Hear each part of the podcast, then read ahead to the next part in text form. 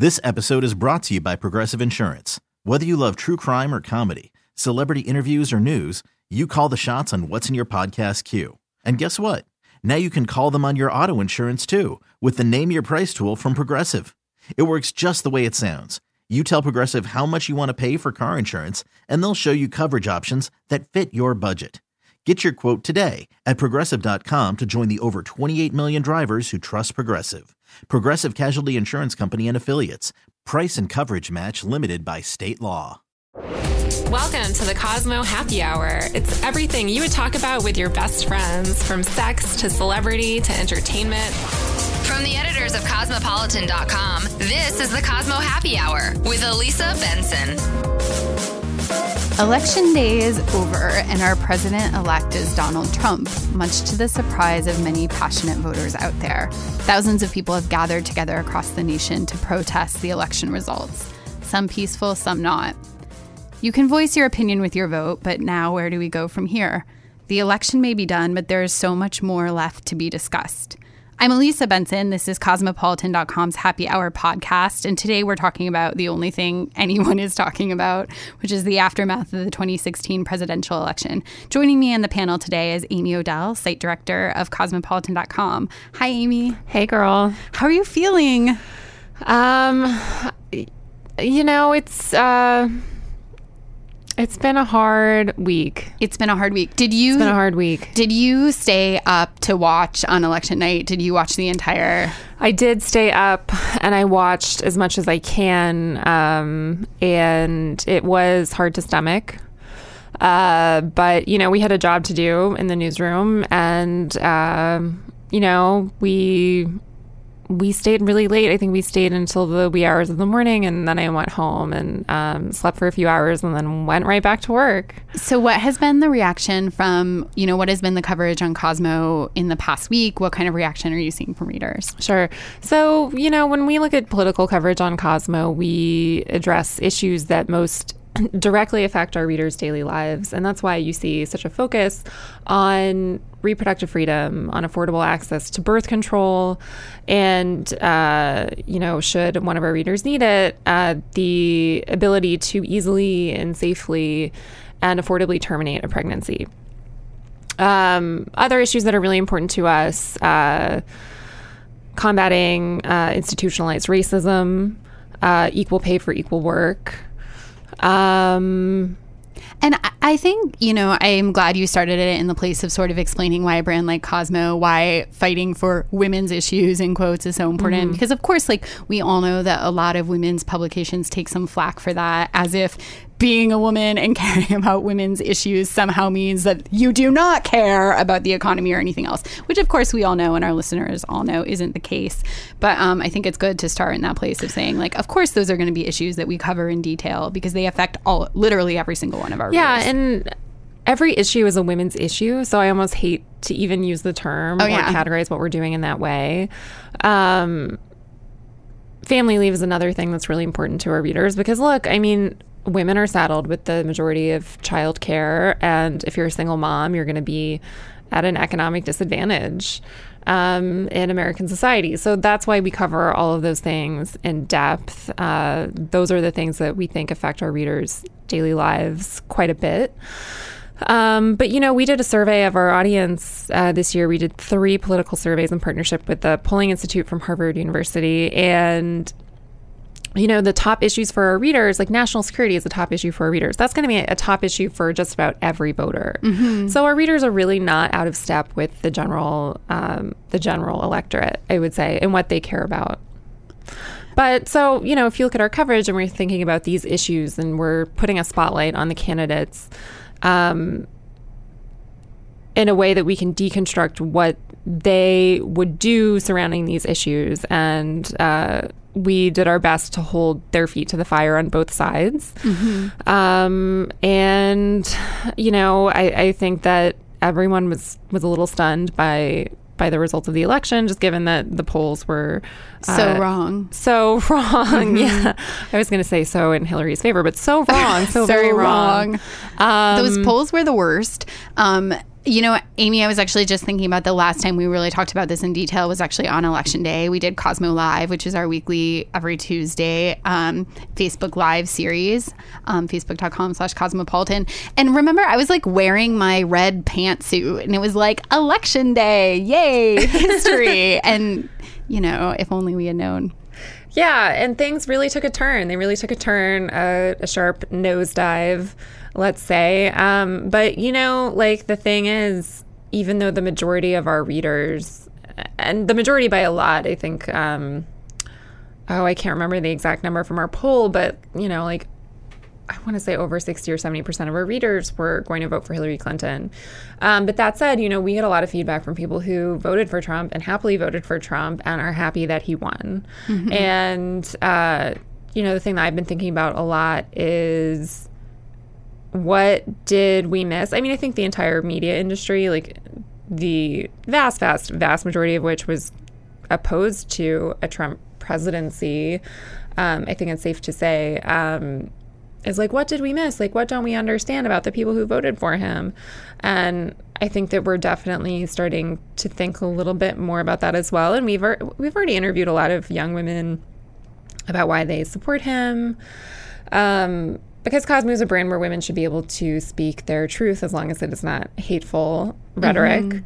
We are not going to ever host hateful rhetoric um, as Cosmo anywhere and any channel of our brand. Um, but I think that we probably now need to do more coverage and more reach out to the young women um, who did vote for Trump and who feel excited and energized by his win. I think one thing that's so interesting about the Cosmo, you know, about our readers is, you know, like we have a young, we have we have youngs. and, you know, so for some Cosmo readers, this might have been only the first time that they were voting. Or, and so, you know, I think there's been so much talk about how this election was so crazy and this election was more extreme than any election that we've ever had. But for a lot of Cosmo readers, like, this is the only election they've ever known. And they've grown up in a time where, you know, being very partisan and being very strongly worded, basically having no chill about your political beliefs on Facebook or on social media or anywhere else is very, very normal. Mm-hmm. So, in some ways, I think that gives me hope. You know, I think there and to some extent we know this and we hear this from our college readers especially as well you know there's this sort of narrative about young people being um, apathetic or not particularly interested in politics. But, you know, we know how fired up our readers are about this, you know, on both sides of the coin. And I think that's exciting because that is what will bring change. Um, you know, eventually electing our first female president and, you know, maybe hopefully pushing the Republican Party to be a little bit more pro women in some of the ways that we have felt like it isn't. So I think that's really exciting. And an exciting thing to remember about our readers is that they are you know, if you're a 22 year old, you've grown up being super outspoken about political beliefs basically your whole life.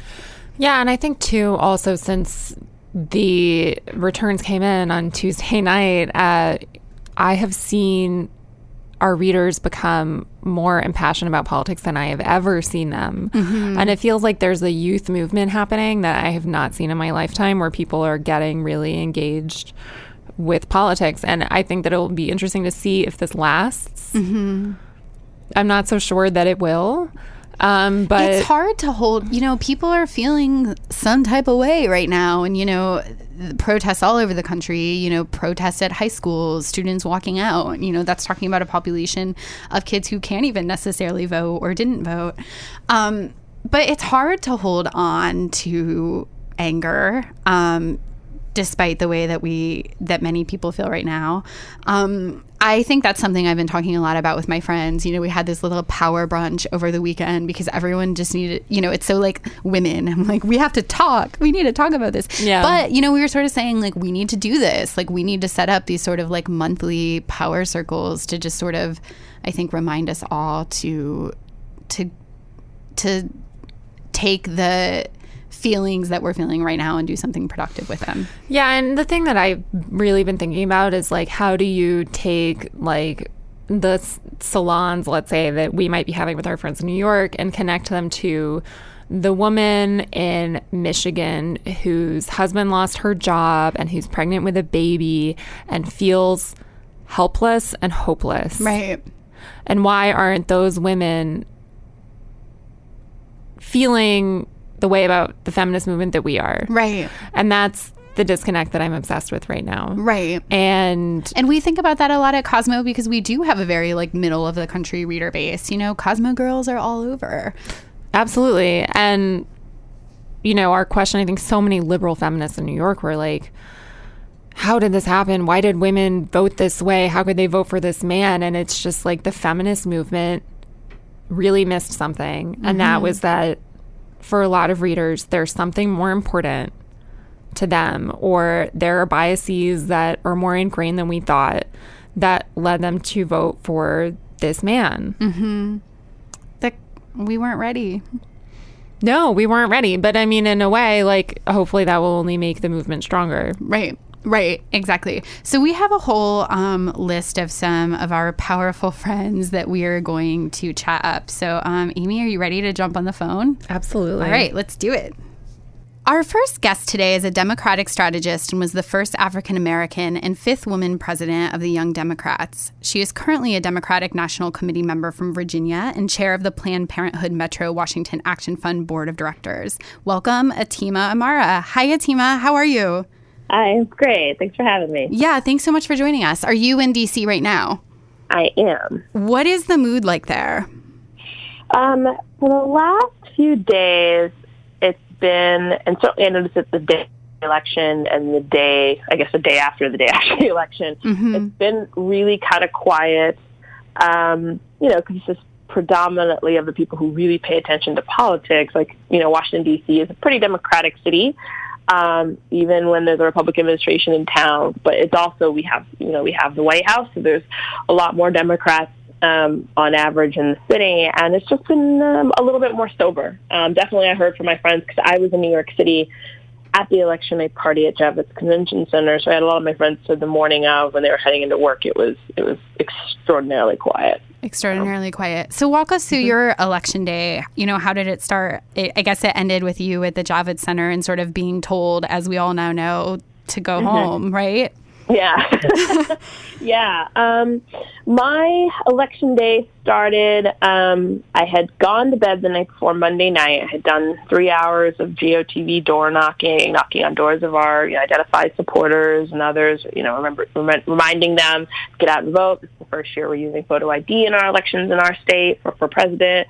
Make sure to bring that. You have the right form of ID. The next morning I wake up um, I'm simultaneously packing to head to New York City, but um, I took a couple hours out of my morning to go work my polls.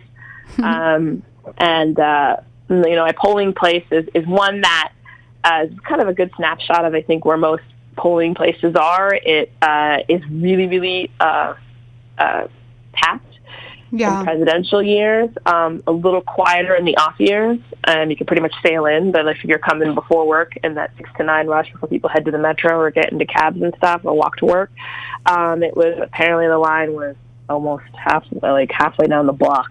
Man. um, so it was a lot more energy around the election this year than normal. And so, as a member of the DNC, what are your goals? Like, what are what are you thinking and feeling? What are what is your plan to move forward? Um, my plan to move forward has been been an interesting one. Um, it's only been a week. Like literally, I was thinking today, like last Tuesday, I was excited about the prospect of a Clinton presidency. I had a couple friends texting me about. Uh, what did you wear to the inauguration in 2008? Like, uh, you know, ball gown kind of look. Like, trying to get a dress, and uh, people were just excited and feeling very good. To uh, you know, a week later, thinking, "Wow, it's only been a week," and you know, a conversation about where our party is moving forward is is happening. People are still somewhat depressed. I was at a, a fundraiser last night for uh, a candidate who's running in 2017 next year. Um, and because we are uh, in Virginia, we have our governor, lieutenant governor, and attorney general elections next year. So for me, as a DNC member who's from Virginia, I'm thinking about next year because um, that will set the tone going to 2018. And I'm also thinking about what our party leadership is going to look like because um, now that Hillary Clinton is not the president, um, we have to settle the issue of who's going to be our chair. Since um, Donna was only to serve interim and she does not want to continue further. So, and can I ask you a question, Atima? Do you? I feel like since the election, obviously, this narrative has emerged that the Democrats completely fucked it up, basically. Do you feel that way? No, I mean, it's just like, I mean, there's there's some valid criticisms to be made about what more could be done, and those conversations are slowly happening. But you know, we won the popular vote. Um, the ground game in Virginia certainly, as somebody who spent almost uh, pretty much every weekend in October and the end of September uh, door knocking for Hillary, um, fundraising for Hillary um, you know, doing everything, you know, doing media surrogate hits when when asked. Um, you know, that the ground game was solid um, in a lot of places. I think some places were um, did not have as much energy. You're talking about um, voter ID being in places after the Voting Rights Act uh, slashed a lot of protections, and that affected a lot of key battleground states like Wisconsin, Ohio, North Carolina for the African American vote. Uh, you're talking about folks who had a lot of economic anxiety around this election. And that's a colorless issue, but when you're looking at some of the voters who came out for Trump, um, you know, they it was an easily shifted narrative into sort of casting the blame on the immigrants are taking my job. You know, um, people of color are are responsible um, for you know my lack of advancement um, instead of really having a kind of um, you know he, he used that sort of anxiety to exploit you know fo- folks' worst fears, and they just turned out more, um, at least deliver him the the uh, the edge to get the electoral votes. Do you think another question for you? Do you think um, there would have been a way to explain uh, how the economy really works to the to the people who voted for Trump because it's not necessarily immigrants are coming and taking their jobs. It's mm-hmm. like technological advancement, really. Yeah. So, like, yeah. it, would you think there even would have been a way to explain that to people who voted for him because they just want their factory job back?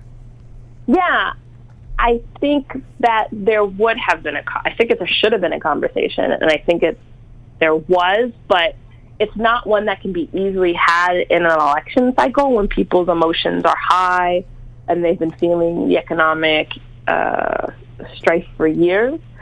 Um, you know, there's so many factors. It's like, uh, you know, Obama did as much as he could with a Congress that wasn't working with him for the majority of his term. Um, a lot of those jobs weren't coming back and then you kind of go into looking at it on the state level, and a lot of those states had, um, you know, Republican governors who are not really working on solutions to bring new jobs to those areas.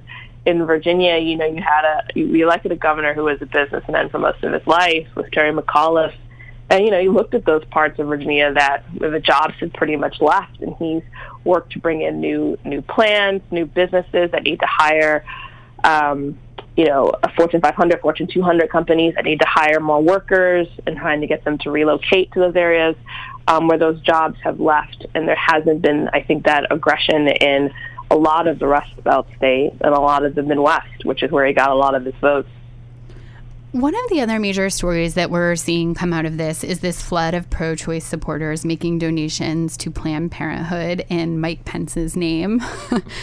I'm living for that. Uh, yeah. yeah. um, you know, how is Planned Parenthood gearing up for the new leadership to take office knowing that they might not have the support that Obama provides?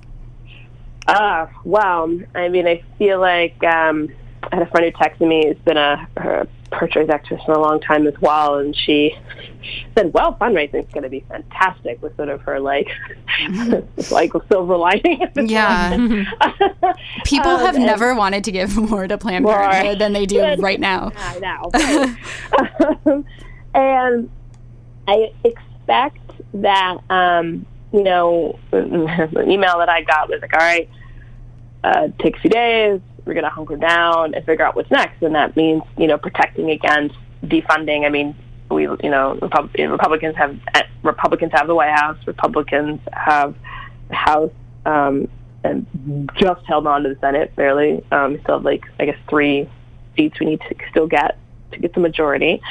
Um, and you know, it's unfortunate because um, when it comes to just pro-choice values, once upon a time, there was quite a few Republicans who were pro-choice, and, and one would say that it was a, a philosophy that definitely came out of uh, the Republican Party first out of the in the interest of uh, you know limited government. Like if you're talking about limited government, then why are you directing how people should uh, you know their bodily autonomy when it sure. comes to reproductive rights? Um, and it has been more of a message taken up by Democrats. So really, at this point, I mean, I you know I talk about the GOP. It's like I don't know any elected officials that are um, or GOP anymore um, who are pro-choice. So essentially, we're looking at a government that's very anti-choice. Um, you know, Trump sort of reaffirmed that message.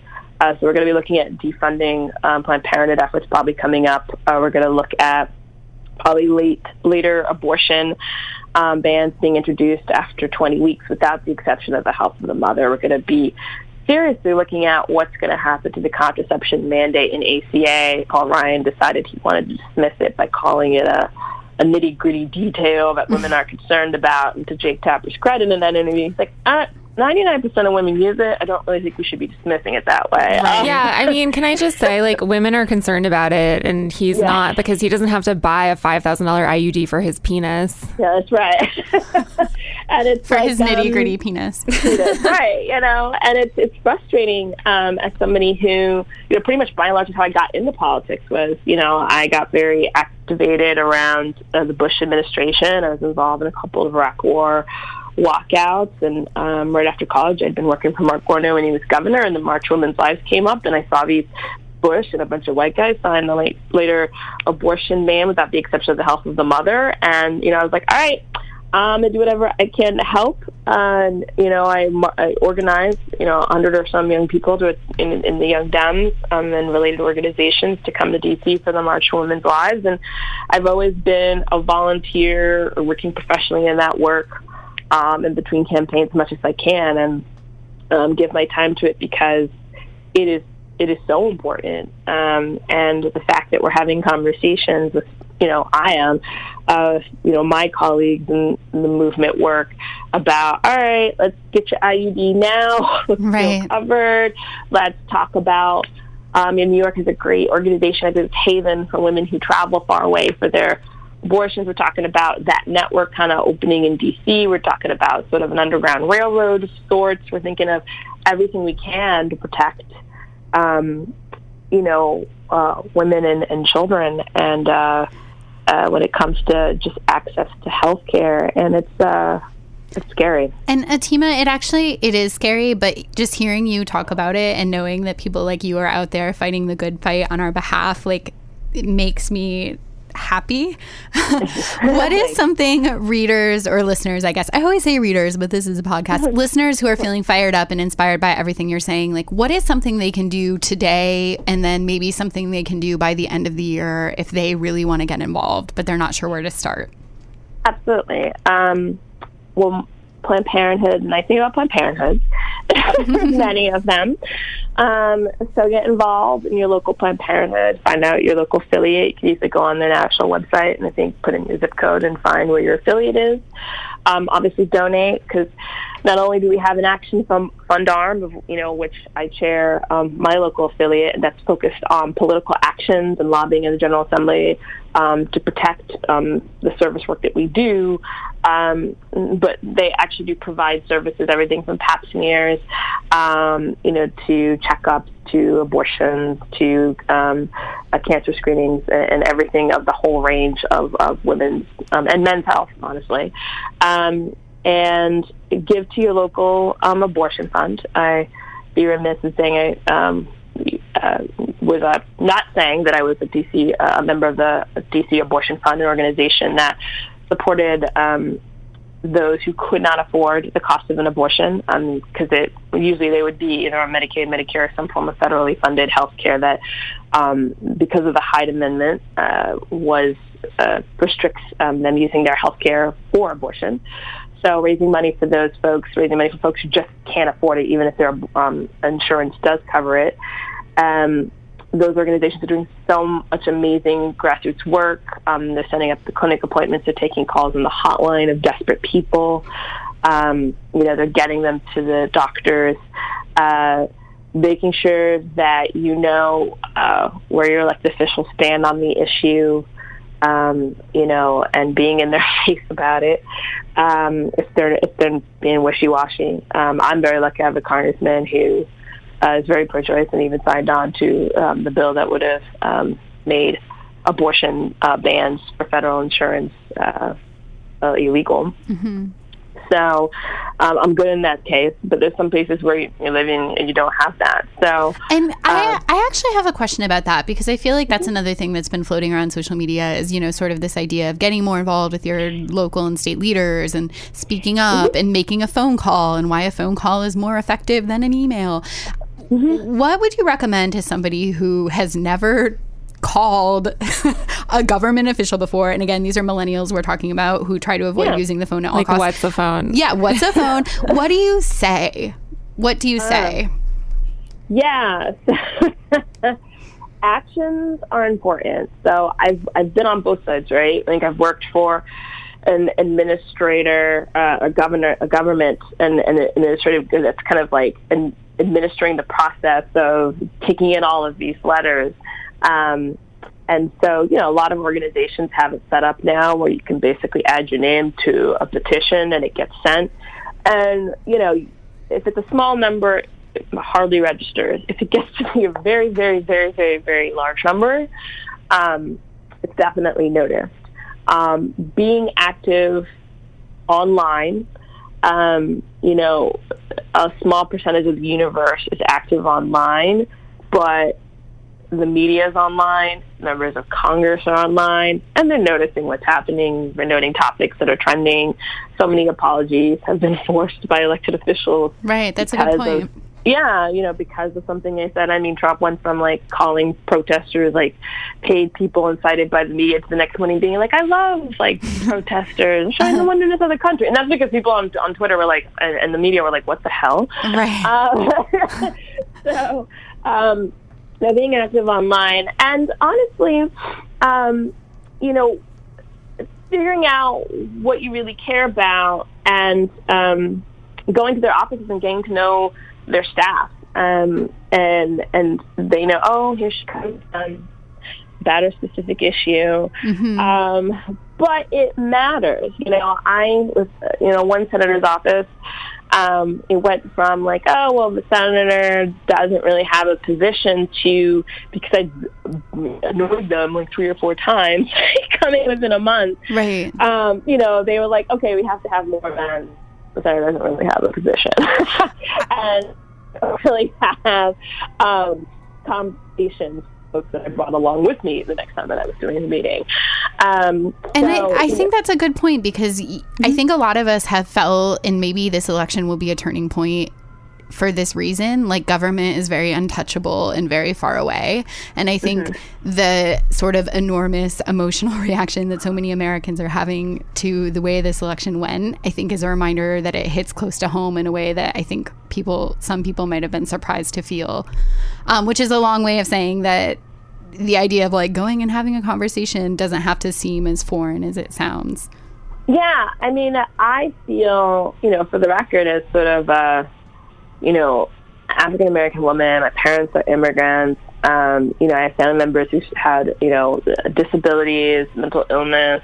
Um, you know, I grew up in a more working class area. It's a little bit more suburban now um, than it was when I was a kid.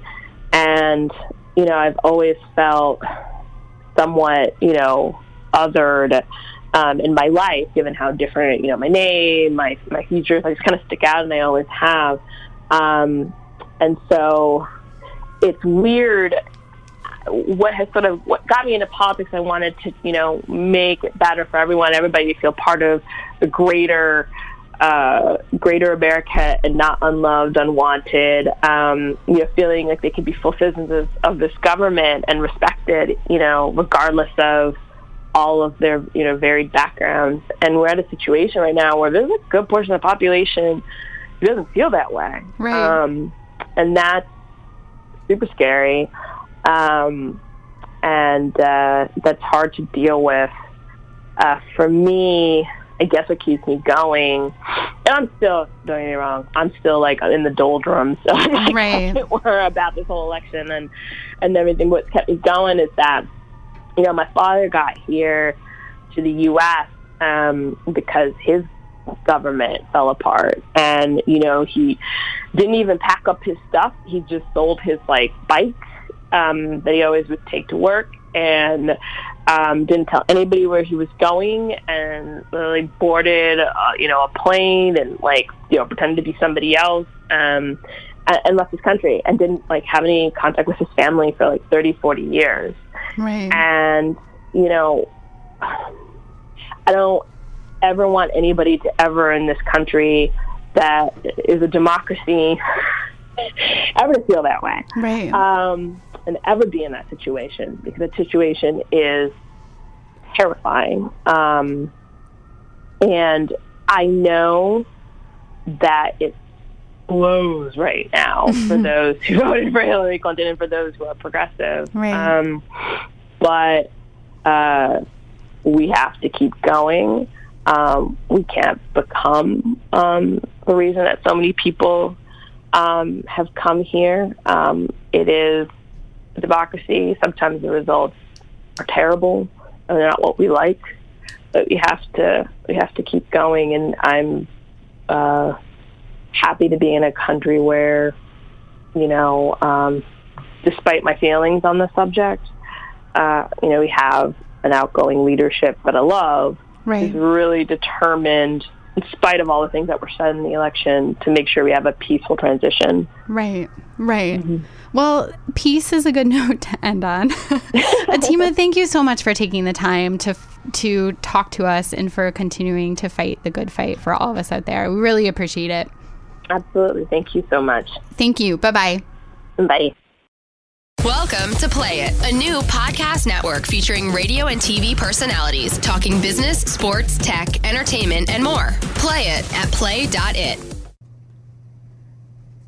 Sometimes standing out is about doing things differently than everyone else. Sometimes it's just wearing the right pair of shades, and sometimes it's doing both. I want to tell you guys about my latest obsession, the coolest company taking over the sunglass industry right now, Diff Eyewear. I have a pair of sunglasses from them in my bag right now that I'm super obsessed with. They have these cool blue mirrored lenses um, and sort of like a cool patterned frame. Diff Eyewear offers stylish handmade sunglasses constructed with high end materials. They promise to be good or they promise to be as good or even better than designer sunglasses, but without costing two to three hundred dollars. Instead, Diff sunglasses start at just fifty dollars a pair. And the best part, for every pair of sunglasses you buy, Diff Eyewear will give a pair of reading glasses to someone in need. You can get one in every color you like and still pay less than some designer brands. It just makes sense. So as always, I'm going to hook you guys up with a deal. Do good, buy smarter, be diff. Go to diffeyewear.com slash Cosmo right now to get 15% off your purchase. That's diff, D-I-F-F, eyewear.com slash Cosmo for 15% off. I'm going to say that one more time just to make sure you have it. diffeyewear.com slash Cosmo and get your 15% off deal. Our next guest was named by the World Economic Forum as a young global leader and New York's 25 top rising Latinos in 2013, among other awards. She is a Colombian immigrant who became an award winning entrepreneur and CEO of Cyan, a consulting and marketing firm in New York specializing in unlocking the power of multicultural markets, especially Hispanics. Hello, Lili Gil Valleta. Did I say that right? Yes, you did. Okay. Hi, how are you, Lili? Great. Thank you for having me. Thank you so much. Um, so, we're talking all about um, the aftermath of the election, which, of course, is the only thing that anyone uh, is talking about right now. How are you personally feeling now that Trump is our president elect?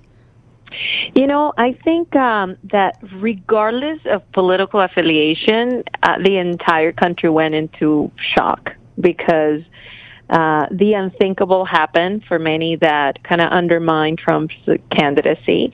And of course, there's so much anticipation and so much excitement for potentially electing the first female president that there there are feelings that are conflicting all around from both sides about what just happened. So I think, like many, I'm trying to kind of grasp what it means, um, get over the emotions as fast as I can because we got to move forward. Right. Um, we got to move forward. Whether you agree and celebrate the outcome or completely are in shock and reject it, at some point we got to come together and figure it out together.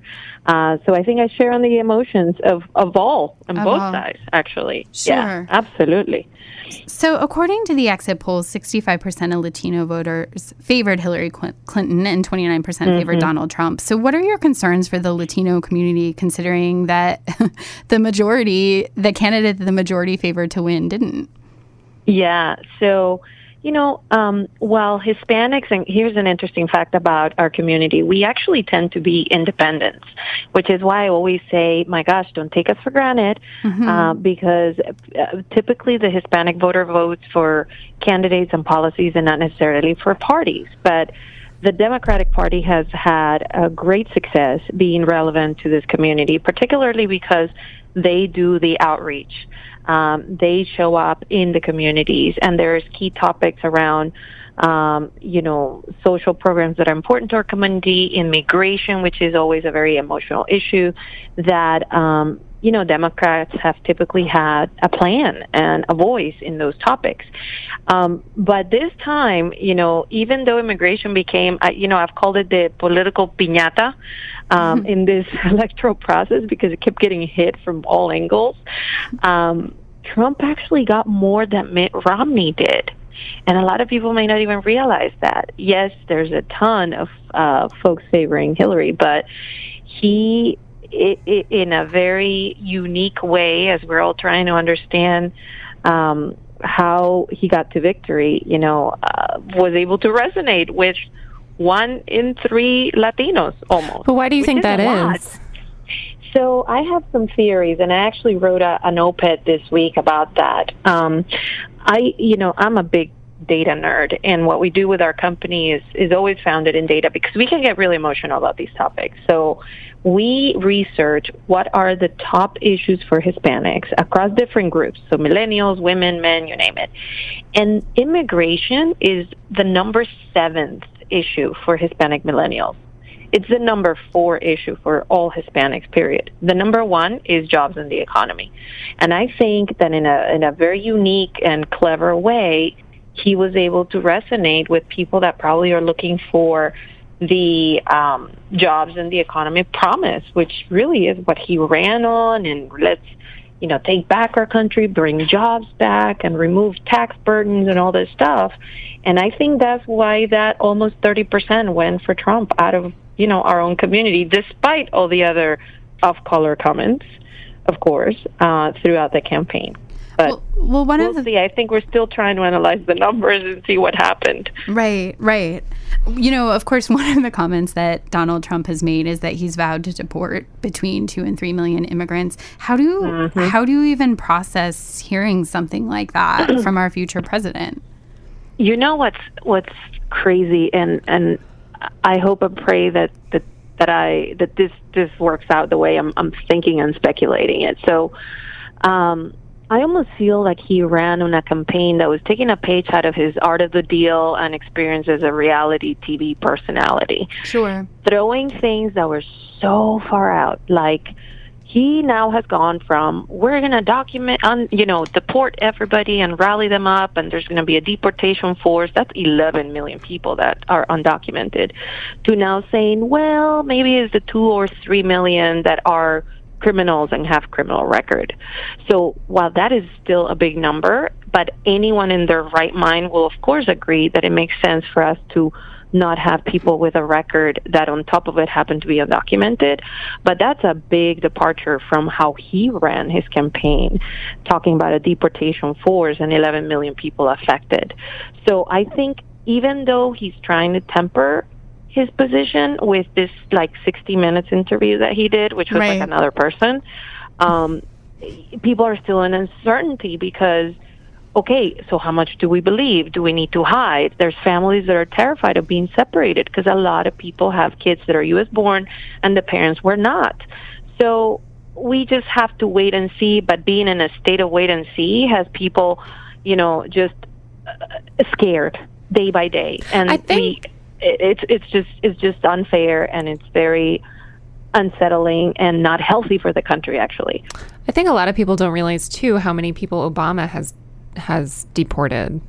hmm Thank you so much for bringing that up. And it's one of those things that um, it, it's so funny, and, and I hate to even borrow words from the Trump campaign because I do not, you know, read, you know, align to those. But uh, you know how they keep saying the media's rigged and the media's rigged. Well, that is one of those facts. What you just said that hasn't been openly reported. Um, President Obama has deported more um, immigrants than the last like three or four administrations combined. So some people have even called him the uh, the porter in chief, but that doesn't make the news, and it hasn't been mentioned as much. So. Um, I don't know. That is where I myself get puzzled, and I am like one of those Latinas that votes for candidates and not for parties, and and it's it's confusing. That's why again I call it the immigration piñata because even though it's not the number one issue, it gets used and tossed around and kicked and hit because it's emotional because you can put kids' faces right next to it and families. I just think it's it's so unfair um, from both sides, um, where there's been promises on one end and there's been no reform, and now on the other one, criminalizing the immigrants. Like we're stuck in the middle like a sandwich as a community, just being thrown around from side to side. Right. So hopefully something happens because the excuse of not getting things done and the gridlock, it's no longer an excuse when you have House, Senate, and President with the same party association. So we'll see. Right, right, See what right. excuse gets thrown out. I have no idea. Right. We'll see. We'll definitely wait and see for sure. Well, thank you so much, Lily. We really appreciate you taking the time to jump on the phone with us. Of course, no, and thank you for covering this important thing. I think my final thought is all of us, everyone that's listening, I'm sure we have different views, different parties, but at the end of the day, we have to come together as one America. Um, it's the only way that we're going to move forward in a healthy and productive way. And I hope we figure that out. Right now, we're going through the stages of mourning or loss in a way, which are logical and human. Um, I just hope we figure out how to come together as media professionals, minorities, women, you name it, to figure this out as a unit. Well said. I couldn't agree more. Thank you so much, Lily. Thank you so much, ladies. Have a good day. You too. Bye bye. Bye. Bye. Welcome to Play It, a new podcast network featuring radio and TV personalities talking business, sports, tech, entertainment, and more. Play it at play.it. Our final guest has been involved in many aspects of Republican Party politics, beginning her career in Ronald Reagan's White House. She was Mike Huckabee's senior advisor for the 2008 election and was the president of Americans United for Life and is a regular political commentator and Donald Trump supporter. Please welcome Dr. Charmaine Yoest. Hi, Charmaine. Hi, great to be with you. Thanks so much for joining us. Um, how has this week been for you? This has been an amazing week. It's hard to believe it's been a full week. And, um, you know, there's just nothing like an election in Washington, D.C., because, you know, it's kind of a company town. This is what we do, politics. Even a- across the aisle, you know, those of us who live here, we've, we've been through, um, you've been through wins, you've been through losses, and um, it, it's kind of nice this time around. And what are the main reasons that you personally support Donald Trump?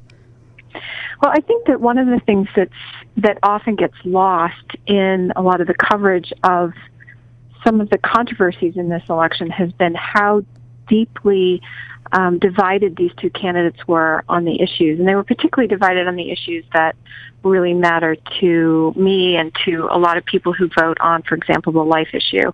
There's a really, really dramatic difference between Donald Trump and Hillary Clinton on the life issue, particularly if uh, if everyone remembers from that last debate where Hillary made a real strong defense of partial birth abortion and Donald Trump didn't back down. Um, it's a little unusual to see a politician who's willing to articulate their defense of the life issue as strongly as he did in that debate, and he won a lot of people on that. So for me in particular, that was a pivotal moment in the election. And as a woman, are you not concerned or are you willing to overlook the dozen uh, plus allegations of women who say that he sexually assaulted them? Well, I think it's really important to always emphasize the fact that, of course, it's a concern. And, of course, there were a lot of us who were paying really close attention to it. I, however, was also concerned about the fact that it came so late in the election, not giving us a chance to fully vet the allegations, if you will. Are you So- suggesting that they are not um, true allegations? I'm not making any suggestion at all.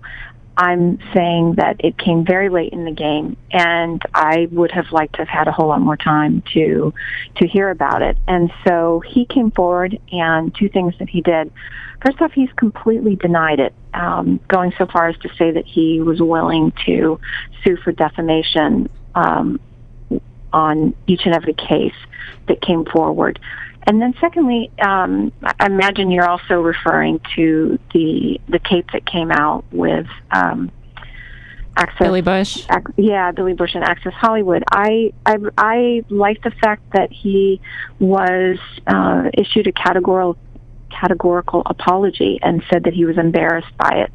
Um, you know, this is this is not uh, a candidate or a man who who does that kind of thing lightly, and so the fact that he did issue such a sweeping apology for it was um, significant to me.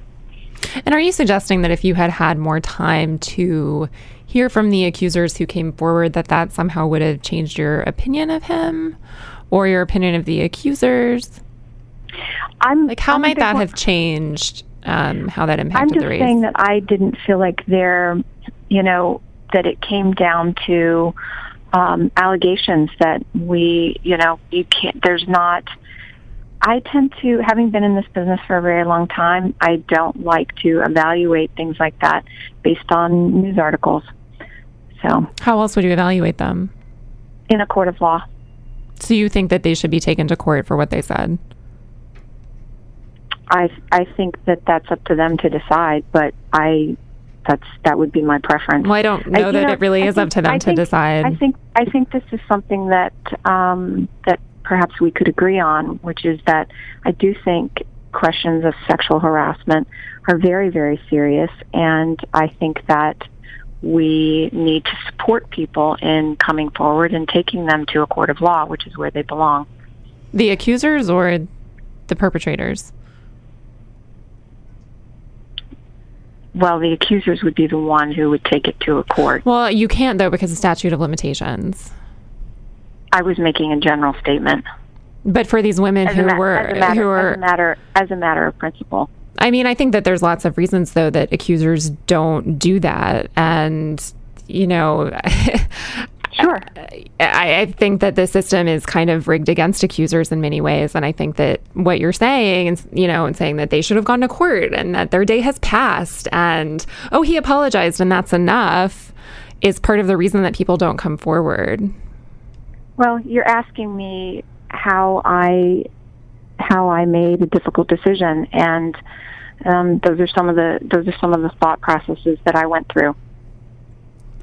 Um, Charmaine, you know, I think aside from the sexual assault allegations, because, you know, to your point, this is something that, you know, we don't know if is proven at this point in time. But you know, there Donald Trump has made a lot of comments on record that many women and minorities and those in the LGBT community, you know, are made them feel like targets. And I think there's a lot of fear right now. What would you say to people that are actually feeling afraid about the president elect? You know, I think that I do hear a lot of this language of fear, and I think it's really troubling and unfortunate that a lot of the fear is being uh, whipped up and encouraged um, in in the media. One of the things that I was really pleased about is I saw President-elect Trump take that very seriously in um, specifically in his acceptance speech and in the week following, trying to you know, put calming language out there, talking about wanting to be president of all the people, talking about wanting to bring people together.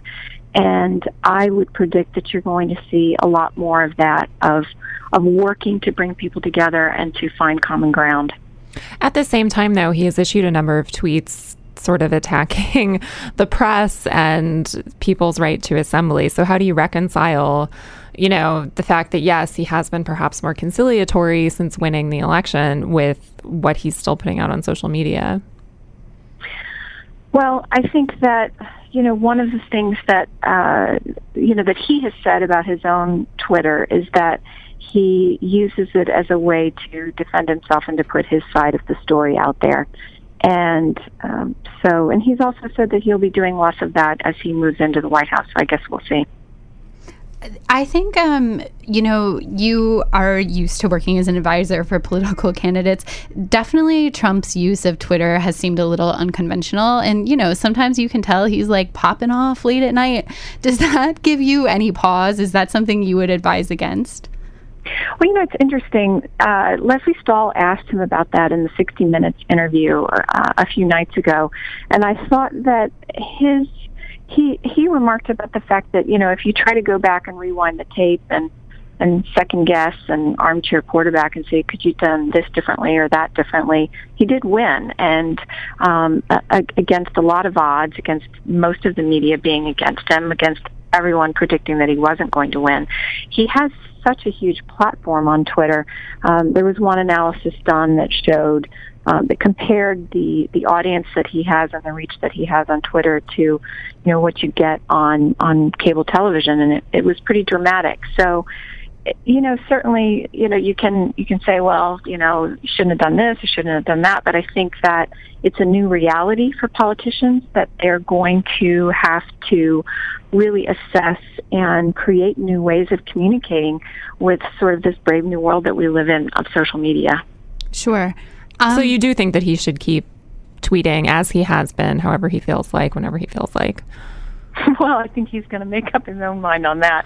Um, That's probably think, true. I mean, yeah, Although, didn't his advisors keep him kind of away from it a little bit towards the end of the campaign? Well, I think that he, I mean, he did clearly say to Lesley Stahl that he's aware that being president, the, the, you know, it's a, it's a different context. So, um, you know, I guess, I guess we'll see where he lands on that. Um, final question for you, Charmaine, and thank you so much for taking the time to join us. If you, you know, I think one of the, I think there were a lot of reasons that Hillary Clinton supporters were really, you know, upset about this election. But of course, one of those reasons is that there was a lot of excitement around the idea of electing our first female president. If you could mm-hmm. nominate any female for the next presidential campaign, who would it be? Oh wow, I love that question. I'll have to think about that some more. um, you know, it's interesting, and I, I guess I would I would challenge your listeners and, and readers to take a look at the really deep bench that Republicans do have of among women. I mean, one of the reasons that I agreed to do this interview, even though despite the fact that obviously there's a pretty deep divide between the way that we look at things, is that I feel like we should be talking to each other more. And there you know, the, one of the more difficult things about this election was this idea of, you know, what does it mean to be a woman in our culture today, and what does it mean to be pro-woman? What does it mean to be a strong woman? And um, even today, um, McMorris Rodgers, who is in the leadership of the House Republicans, was um, speaking at a press conference. She was just on television a few minutes ago. She's she's a fantastic person. Um, you know. Uh, Kristi Noem uh, is uh, also serving on the on the transition team. You, I mean, another going back to our earlier conversation about why why do I support Donald Trump? Kellyanne Conway, you know, elevated to be the first uh, first female campaign manager on the GOP side and the first winning female campaign manager in history. You know that that made a significant difference to me to look at Donald Trump and to say, you know, he elevated her, he trusted her. Um, he he uh, interacted with, with her in a respectful way. So I think that you know you have to look at look at the whole man. And you know I, I don't know if we have a couple more minutes, but um, there are a few more things that I that I'd be interested in saying about Hillary Clinton if we do have time. We do have to wrap up here, Charmaine, but I do really appreciate it. Thank you so much. Sure. Good to talk with you. Thanks for having me. Thank you. Thank you. Bye bye. So this has been an emotional episode in many ways. Amy, final thoughts on talking after, you know, talking to our three guests today. Um you know, Did this make you feel better or worse than you felt an hour ago when we started? I think the same. Yeah. I think the same. Um, I think that our last guest did have a good point that like the two sides do need to be talking to each other. Um, that is true, but I, I don't know. I I alternate since the election between feeling extremely scared and feeling like, well, we've had. Um, perhaps ill prepared administrations in the past and can things get worse? And we've survived it. And you know like being women like we're the underdogs. And um we always keep going. And like there's always been like a Donald Trump somewhere in every woman's life. And like we keep going. And I think that that's what we have to remember that um as troubling as as the election of Donald Trump is, you know, in terms of the place of women in society and the place of people of color in society, um, like we keep going, we persevere, and I will and that won't stop just because he's in office. Right. And I will say that even though we had, you know, three guests with very different points of view, um, you know, that was sort of a common thread in the conversations is this idea of unity and wanting to move forward and kind of wanting to get to work. Um, so that's one thing we all agree on. that we have to get to work. Yeah, I mean, you know, maybe maybe you know the um, the fire that young people feel for this election and young women in particular will last a long time and have lasting change, and maybe that change will be.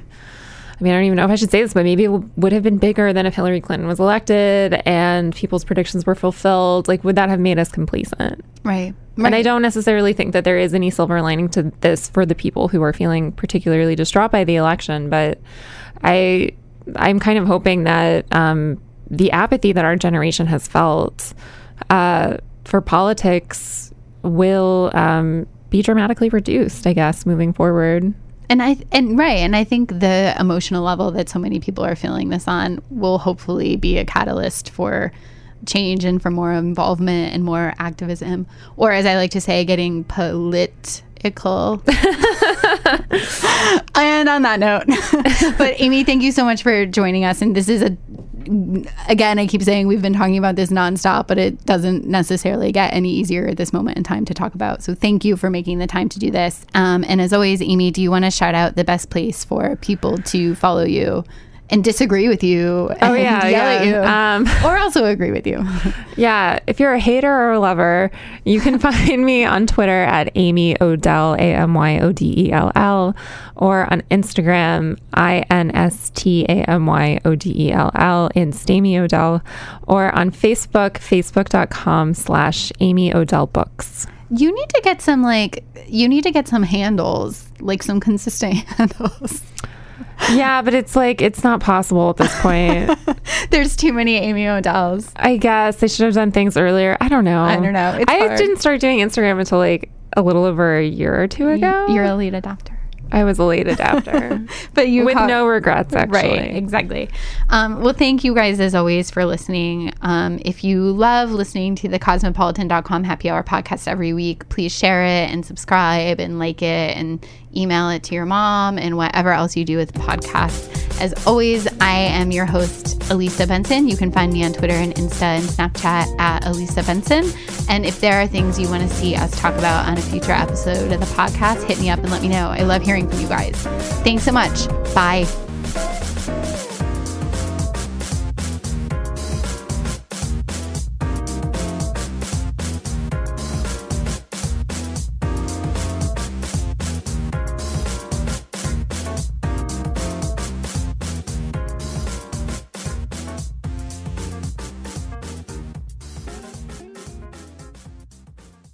This episode is brought to you by Progressive Insurance. Whether you love true crime or comedy, celebrity interviews or news, you call the shots on what's in your podcast queue. And guess what?